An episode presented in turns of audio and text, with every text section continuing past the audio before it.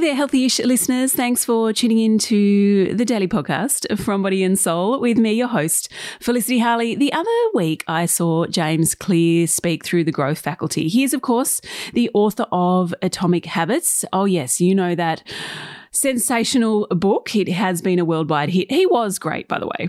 But interviewing him was an equally impressive woman called Holly Ransom. So I wanted to get the global speaker and author on the podcast to share with you some of her insights into how she hacks her habits and also what she garnered from James. Now, if you do like what you hear from Holly, she's up on Extra Healthyish where she shares how dreaming big led to an interview with the Obamas. Yes, not just Barack, but also Michelle. You can search for Extra Healthyish wherever you get your podcasts.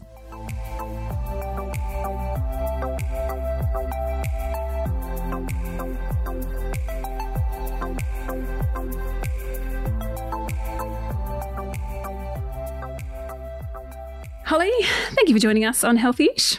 Thanks for having me. Now, I want to pick your brain about habits. You have been long obsessed with habits. Talk to us about what do they look like in your life and, and what sort of part do they play? So I think my obsession with habits came from sort of an observation, probably that a few mentors made to me relatively early in my career. And there's all different versions of this phrase, but it's sort of effectively, we tend to overestimate or over index our focus towards these single ditch efforts in the hope that the silver bullet will solve it or that one significant shift will make all the difference. And in reality, we are the sum total of the things that we repeatedly do. And so ultimately, the thing we have the most control over and is the greatest agent of change is actually making small shifts to the things that we repeatedly do. So I think I have always been on this obsession with kind of, you know, habits are a big part of my life, I, but also this piece around habit hacking. So how do I cultivate good habits, but then continue to challenge myself around, oh, okay.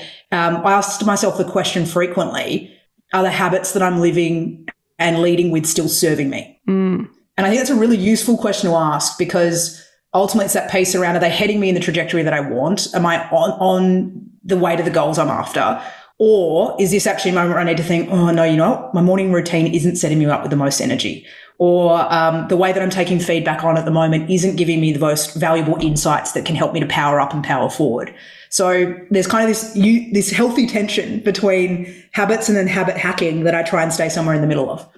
How often do you check back in with your habits? Because you know, as you say, often we can we think, right, I'm going to start a new habit, a morning routine. I'm going to get up and, and meditate, or I'm going to go for a walk, and then you get into it, and then six months later, you're still doing it. but at what point do you go? Okay, it's not actually serving me because I'm tired. I'm then rushed to get out the door. What do you do?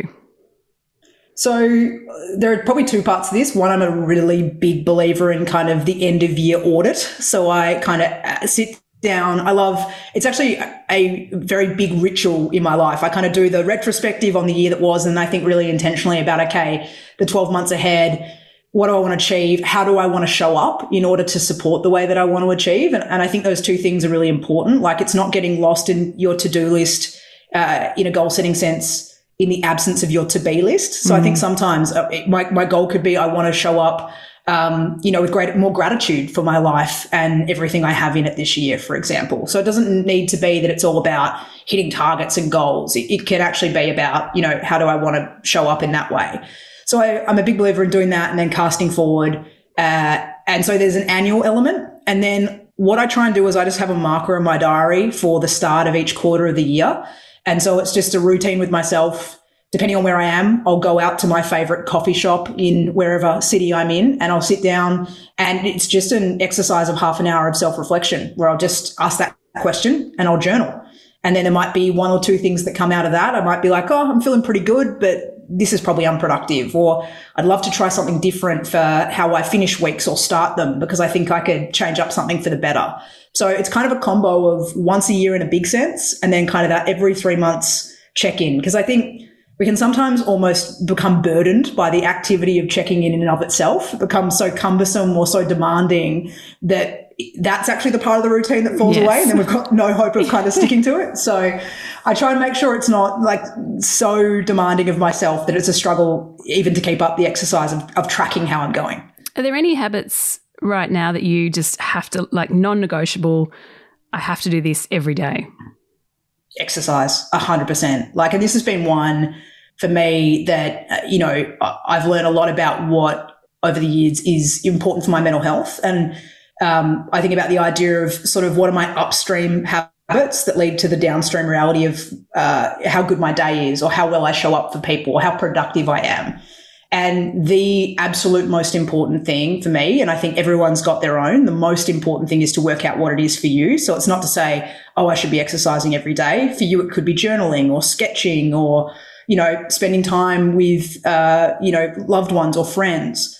But what's that activity I know I need to do to be the best version of myself? And mine is without question exercise and specifically exercise that gets my heart rate up. So there needs to be an element for me. Typically that's running. Um, my wife and I have started doing Pilates. Uh, I think it was our, our new commitment last started last year. And so we've become hooked on uh, Reformer Pilates, which has been great and a really important calibrator to our otherwise daily run. Uh, we needed a bit of balance in that mm-hmm. routine. But one of those two for me is kind of a critical building block of every day. Now, you recently interviewed the habit. He really is the world's habit guru, isn't he? Uh, James he Clear. Yeah, that's the right way to describe him. Yeah, yeah, on his Australian tour. Was there anything you, because you've been obsessed with habits for a while, but was there anything you that you learnt from him or a realization that you had about your own habits or habits in general? Oh, gosh. I think with this stuff, you're always learning. The thing I find about revisiting habits, uh, sorry, topics, the thing I find about revisiting topics like this is there's always something that you need to hear in that moment. So sometimes it's about, um, you know, like when I think about James, when I first read his book, the thing I needed to hear as an A type goal setter was you don't rise to the level of your goals, you fall to the level of your systems because I did not spend anywhere near enough time, I can't tell you, Felicity, on my systems in the way that I did goal setting. I was a prolific goal setter. Um, and as James makes the point, it takes two seconds to set a goal. The reality is actually building the system to support getting there. So that hit me like right between the eyes when I first read it. Um, I think the thing that I thought a lot about this time was about the environment. So one of the points that James made, actually two things. One, one was the environment and the point around the environment was asking yourself this question, what, what behaviors or habits does my environment make easy? And are they the habits that actually produce me the results I want? So this check-in of sort of, you know, for example, do I need to hide the TV remote and put a book in its place? So I'm more inclined to pick up the book and read my two pages or my for 20 minutes, whatever my goal is or my, my routine I want to build versus picking up the remote and automatically turning the TV on. So this piece around how can I thoughtfully gear my environment even more to support the habits that I want. I think about that at the moment. I'm reflecting on that in the context of my morning routine. I'm certainly thinking about that in, in terms of my digital environment and who I follow and even just tabs and kind of the setup. I spend so much time on my computer working. How can I design that differently to support more of the habits that I want? The second thing I thought a lot about is um, how demotivating it is when you miss a day on a habit. And so one of the things I like about James is he's got these two two rules that work together. So, number one rule, ideally, never break the chain. So keep going, try and day after day after day, make them stack up. Great. That makes perfect sense. But as we all know, it is just so cruddy that one day that life curveball finally throws out your 10 day routine that you've been able to sync or you've been going for a whole month. How fantastic. And you get a curveball and you can't do it that day. And then the challenge of starting again almost feels like, tenfold harder than it did starting four weeks ago. Mm. Oh, absolutely. And so what I like is he pairs that rule with never miss twice. And the thing I love about never miss twice is it gives you the grace that things will happen and that's okay. The goal then becomes never miss twice. Mm. So how do we make ourselves a master of kind of reclaiming it and going again? And so that's the other thing I'm thinking a lot about is I'm, I'm can be pretty harsh on myself when I fall short of like what I want to do or expectations. And how can I reorient myself in those moments to go, okay, that happened. Not ideal, but that's okay. How do I make sure I don't miss tomorrow? That's called the practice of uh, self compassion, Holly. I think we can all get better at that. I'm, I'm, I'm absolutely a student of it. I'm still learning. Thanks for coming on Healthy Ish. Thanks for having me. Well, there you go. No excuses. Time to sit down and hack your habits. Holly is interviewing another New York Times bestselling author. This time it is organisational psychologist Adam Grant through the Growth Faculty. He lands in Australia next February. If you did enjoy this chat with Holly, we would love it if you could rate or review it, or you can subscribe to this podcast or share this with a friend. If you want more, tune into our big sister podcast, Extra Healthyish. Holly is up on that.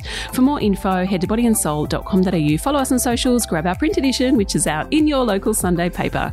And until tomorrow, happy habit hacking and stay healthy ish. I'm Sarah Le Marquand, editor in chief of Stella and host of our podcast called Something to Talk About.